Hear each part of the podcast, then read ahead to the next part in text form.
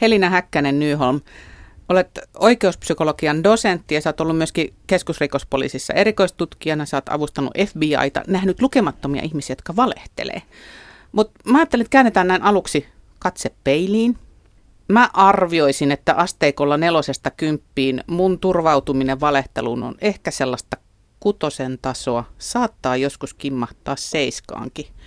Turvaudun valkoisiin valheisiin, jätän paljon kertomatta ja joskus laskettelen silkkaa palturia, yleensä joko ollakseni loukkaamatta tai sitten saavuttaakseni jotain etua.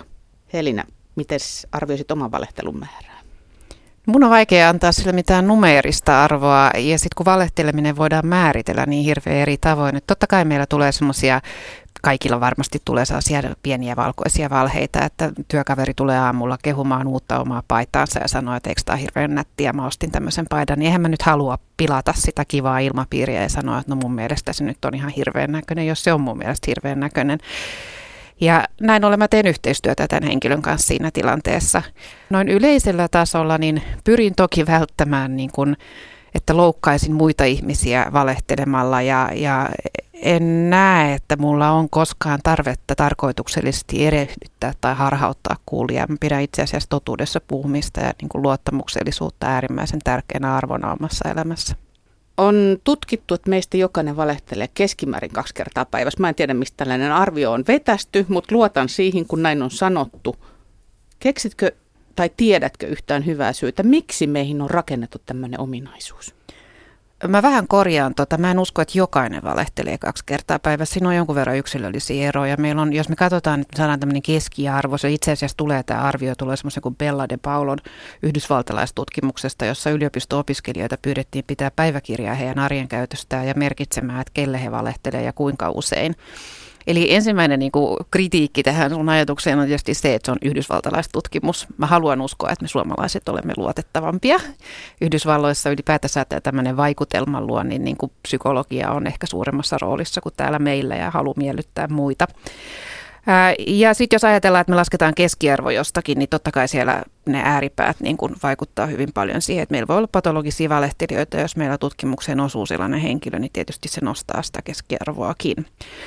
Mutta jos lähdetään valehtelua miettimään, niin valehteluhan määritellään sillä lailla, että henkilö antaa väärää tietoa ja tarkoituksena nimenomaan on erehdyttää ja harhauttaa kuulijaa.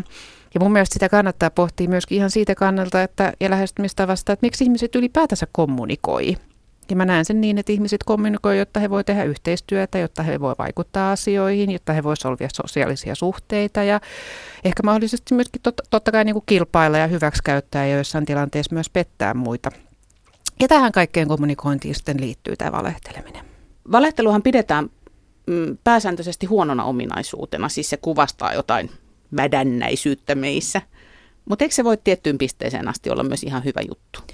Kyllä se siis ennen, ennen kaikkea on myöskin niin kuin nähtävissä niin, että se on tarkoituksenmukaista ja yleistä niin kuin käyttäytymistä ja ylipäätänsä toimivan sosiaalisen vuorovaikutuksen ihan peruselityksiä. Että jokainen voi omalta osaltaan miettiä sitä, että minkälaista mun elämä tai muiden mun lähellä olevien ihmisten elämä olisi, jos me koko aika vain puhuttaisiin totta ja ikään kuin jos nyt voi sanoa lauottaisi omia mielipiteitämme ja käsityksiämme noin niin kuin suorasanaisesti, niin, niin kyllä mä luulen, että konfliktiherkkyys ja konfliktien lukumäärä nousisi kyllä esimerkiksi työyhteisöissä niin aika roimasti.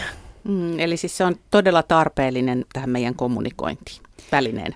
No kyllä mä näen sen ilman muuta tarpeellisena ja, ja tota, jotenkin kuvaavaa on se, että tässä esimerkiksi tässä Bellan tutkimuksessa, mikä Yhdysvalloissa näiden nuorten keskuudessa tehtiin, niin ei ihmisillä tullut huonoa omaa tuntoa siitä, että he oli valehdellut, että he katsoivat sen usein tarpeelliseksi. Ihminenhän aloittaa valehtelu melko varhaisessa vaiheessa. Taaperot ei vielä osaa varsinaisesti valehdella. Siis siinähän nyt sotkeutuu se mielikuvitus ja leikki-ikäisen kanssakin on vielä vähän veteen piirretty viiva se, että mikä on valehtelua ja mikä mielikuvitus. Mutta tuossa viiden ja kuuden vuoden iässä, niin sitten se loksahtaa, eli valehtelusta alkaa tulla tietoista. Miten lapsen valehteluun pitäisi suhtautua? No tutkimukset viittaa siihen, että se on ehkä pikkasen korkeampi se, että se tietoisuus, siis sinänsä sekin voidaan ymmärtää monella eri tavalla, mutta sanotaan näin, että ainakin kahdeksanvuotias ymmärtää, että valehteleminen on tarkoituksellista pettämistä. Ja tota, ja, ja, ää, mutta lapsella ei välttämättä vielä ole niitä niin kuin tavallaan sosiaalisia keinoja ikään kuin peittää sitä valehtelemistansa.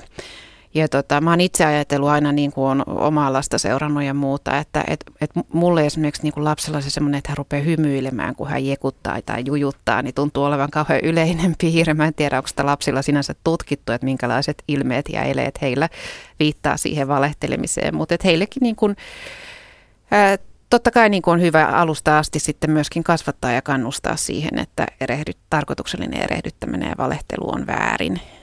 Niin, eli tässäkin se mallioppiminen sitten toimii. Lapsi vaistoa, että hänelle valehdellaan. Tai että vanhemmat valehtelee toisille, voiko olla myös niin? Kyllä lapsi sen voi vaistota ja, ja, ja, ja to, totta kai niin kuin siinä on mallioppiminen niin kuin ihan keskeisessä roolissa. Ja, ää, näkisin, että lapselle muodostuu hyvin virheellinen käsitys todellisuudesta, jos hän altistuu paljolle valehtelulle. Sä oot jossain sanonut, että patologinen valehtelu voi alkaa jo varhaisella iällä, ja tähän nyt sitten mm, saa nielasemaan kerran, jos kaksikin. Koska lapsen valehtelusta on syytä huolestua? Silloin kun se on toistuvaa ja lapsi selkeästi pyrkii saamaan jotakin hyötyä hänelle itsellensä, jotain välineellistä hyötyä esimerkiksi, ää, niin kyllä mä siihen silloin puuttuisin. Mitä se välineellinen hyöty voi olla? Siis no, esi- minkälaisia keissejä? Esimerkiksi sillä lailla, että hän vaikka päiväkodissa huijaa päiväkotikaveraidensa saadakseen jotain tiettyä suosittua lelua käyttöönsä tai, tai, tai tota, ää, sanotaan näin, että hän esimerkiksi manipuloisi jotain todellisuuden tilanteita sillä lailla, että hän kääntäisi muita lapsia ää, itsensä, niin kuin, niitä lapsia vastaan, joita hän itse suosii ja joita hän haluaa, joiden kanssa hän haluaa olla kaveria ja niin poispäin, sepittämällä keksimällä tarinoita muista. Eli onko avainsana nyt siis tämä oman edun tavoittelu? Joo, juu, kyllä, joo. Kun suomalainen latoo ihannekumppanin ominaisuuksia, listalla on todennäköisesti rehellinen, raitis ja huumorintajuinen. Mutta mikään näistä ei ole listalla, kun valitaan firman ihannetyöntekijää. Raittiutta ja huumorintajua varmaan toivotaan, sitä ei voi ääneen sanoa. Mutta nykyisin tuntuu siltä, että mitä parempi pokka, niin sen paremmin pärjää työelämässä. Helina Häkkänen Nyholm, olenko mä liian pessimisti? Niin, mä en tiedä. Mä, mulla tuli heti, kun sä sanoit rehellinen, mä ajattelin heti, että luotettava ennemminkin, koska, koska luotettavuus jotenkin musta pitää enemmän sisällään vielä kuin rehellisyys. Mutta, tota, mutta en mä nyt tiedä, ootko sä pessimisti, johon se työssä kuin työssä, niin luotettavuus on toki niin kuin yksi olennaisimpia elementtejä. Mutta musta nimenomaan tuntuu, että ne ei ole ne rehellisyys ja luotettavuus tänä päivänä, vaan päinvastoin, että, että sä voit väittää mitä vaan, kunhan sun pokka pysyy. No en mä ainakaan itse halua sellaista työntekijää omaa yritykseeni, vaikka se voisi ollakin oikeussalissa varsin menestyksää. Ei siinä mitään, mutta, mutta riippuu tietysti työtehtävistä. Että jos sä oot myyntitehtävissä, niin joo, onhan se ominaisuus, että pokka pitää ja voi mitä tahansa lasketella sieltä suustansa, vaikka pölyimurin tehokkuudesta tai mitä nyt sitten ikinä ootkaan myymässä asunnoista tai autoista tai mistä nyt, mitä nyt tulee ihmisille mieliin. Niin voihan se olla hyvä ominaisuus, mutta voihan siinäkin sitten kompastua tietysti siihen, että jälkikäteen joudut niistä edes vastuuseen niistä sun lupauksista. Yksi ammatti, jossa aina ollaan tai niin me kuvittelemme valehtelun ja rehellisyyden ristivedossa on tietysti politiikka. Ja sä oot jossain haastattelussa sanonut, että vaalien lähestyminen aiheuttaa sussa kihelmöintiä. Ei se Suomen politiikassa esimerkiksi aina niin välttämättä tietenkään mene. Se, miksi mä oon sanonut, että ne aiheuttaa kihelmöintiä, on se, että joskus on tietysti mielenkiintoista seurata poliitikkoja esimerkiksi mikroilmeitä vaalitenteissä, mutta äärimmäisen mielenkiintoisen ilmiön hän Donald Trump on nyt tuonut tietysti Yhdysvalloista tähän, että tuntuu, että, että, että valehtelu on niin kuin jotenkin niin kuin tullut toki niin kuin kaikki varmaan ymmärtää, niin politiikkaa, yhdysvaltalaispolitiikkaa on enemmän kuin koskaan aikaisemmin esiin. Joka herättää minusta samalla myöskin huolen, koska mä ajattelen sitä niin, että, että toisaalta myöskin politiikkokin toimii mallina nuorisolle ja seuraaville sukupolville ja, ja aiheuttaako tämä erityisesti Yhdysvalloissa, miksei muuallakin sen, että valehtelu nähdään ikään kuin hyväksyttävämpänä kuin aikaisemmin. Niin, sujuvuus, kyky pyörittää ihmisiä, tietynlainen omien avujen liiottelu – Nehän on valtia monessa muussakin ammatissa. Bis, no, bisneksensä mainitsit mm. jo. Voin taas kääntää katsetta peiliin, eli media mm. on yksi sellainen paikka, jossa näistä on ehkä hyötyä. Elämmekö valhe todellisuudessa tänä päivänä? Ei, mutta me eletään mun mielestä enemmän semmoisessa todellisuudessa, jossa joudutaan koko ajan tarkistamaan faktoja väitteiden tueksi.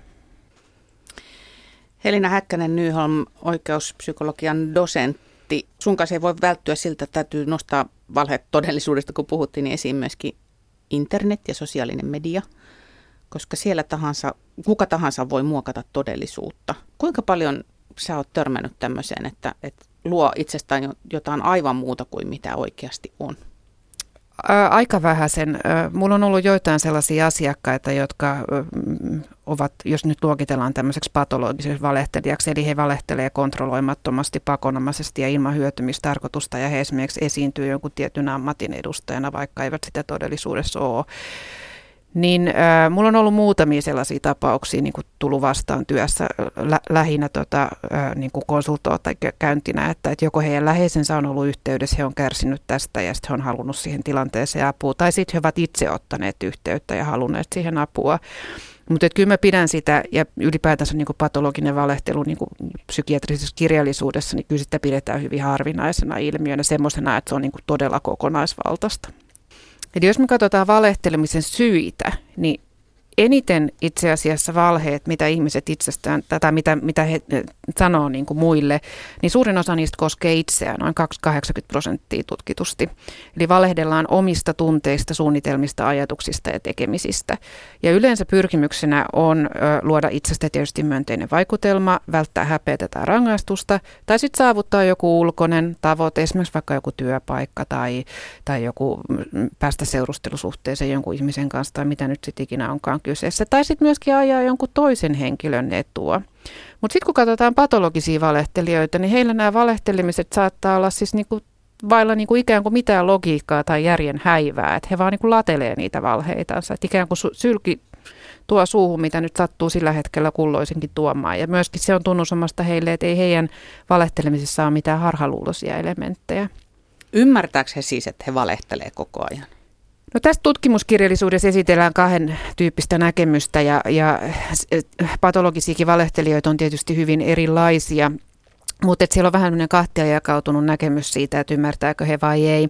Ne tapaukset, jotka mulla on tullut vastaan, niin kyllä nämä henkilöt on ymmärtäneet sen ja olleet siitä varsin tietoisiakin. Ja muistan erityisen hyvin erään henkilön, joka sitten oli, oli tota vanhempi henkilö jo selkeästi yli keskiään ylittänyt. Ja siis tuntui, että hän valehteli niin kuin aivan järjettömissä yhteyksissä. Ja kun mä kysyin häneltä syytä siihen, niin hän sanoi, että hän on jo luonnolla lapsena oppinut sen ja hän on kokenut, että on paljon järkevämpää valehdella jatkuvasti, kun ryhtyä asialliseen argumentaatioon, koska sitten se vie turhaa vaan aikaa. Ja kuitenkin hän aiheutti niin kuin lähipiirissään ihan suunnatonta vahinkoa ihmissuhteissaan sillä petturuudellaan ja epäluottamuksellansa. Sä oot tutkinut psykopatiaa ja narsismia. Liittyykö näihin molempiin aina valehtelu? No ei se aina liity, mutta kyllä se hyvin usein niihin liittyy. Helina Häkkänen Nyholm, sanotaan, että tämäkin on siis väite, jonka luin jostain, että eniten valehdellaan äidille ja vaimolle. Ja tähän nyt antaa jo valmiiksi tämä väite sellaisen mielikuvan, että miehet olisi pahempia valehtelijoita kuin naiset. Mm, ei pidä paikkansa.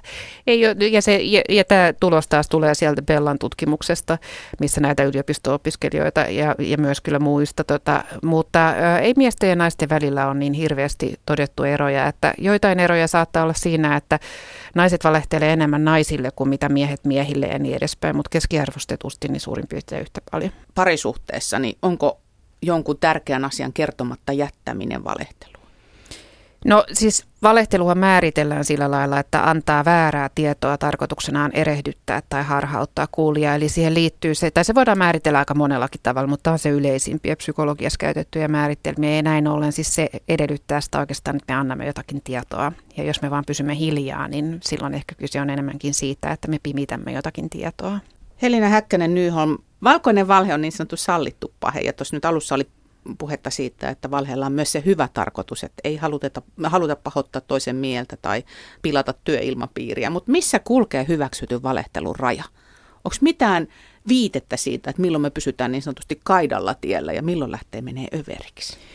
No ehkä se tulee sieltä, jos mietitään sitä, itse mä ajattelen sen niin, että se tarkoitus ehkä pyhittää ne keinot, että jos mä haluan jotakuta tahoa hyvätahtoisesti suojella ja sen takia valehtelen hänen puolestaan, niin varmasti se on hyväksyttävämpää kuin, että mä pyrin saamaan itselleni jotain perusteetonta etua ja valehtelen sen takia. Eli, eli kyllä se niin kuin, ajatus siitä, että tarkoitus pyhittää keinot, niin ehkä pätee siihen aika hyvin. Yleisellä tasolla sanoisin näin, että kannattaa myös niin kuin kunnioittaa sitä, että ihmiset arvostaa yleensä sitä luottamusta. Ja sitä kautta, jos, jos nyt on olemassa sellainen niin kuin ikään kuin kolmen kerran ohje, että jos esimerkiksi nyt näkee, että työntekijä tai parisuudekumppani tai seurustelukumppani tai kuka nyt tahansa, kenen kanssa on tekemisissä, niin yhden kerran jää kiinni valheesta, niin varmaan me vain aivan kaikki antaakseen anteeksi. Mutta jos sitten toisen ja kolmannen kerran, niin ehkä kolmannen kerran jälkeen kannattaa ruveta miettiä, että onko tämä sellainen ihminen, joka kanssa mä haluan olla tekemisissä, jos, jos mulle on tärkeänä arvona se, että vuorovaikutus perustuu luottamukseen.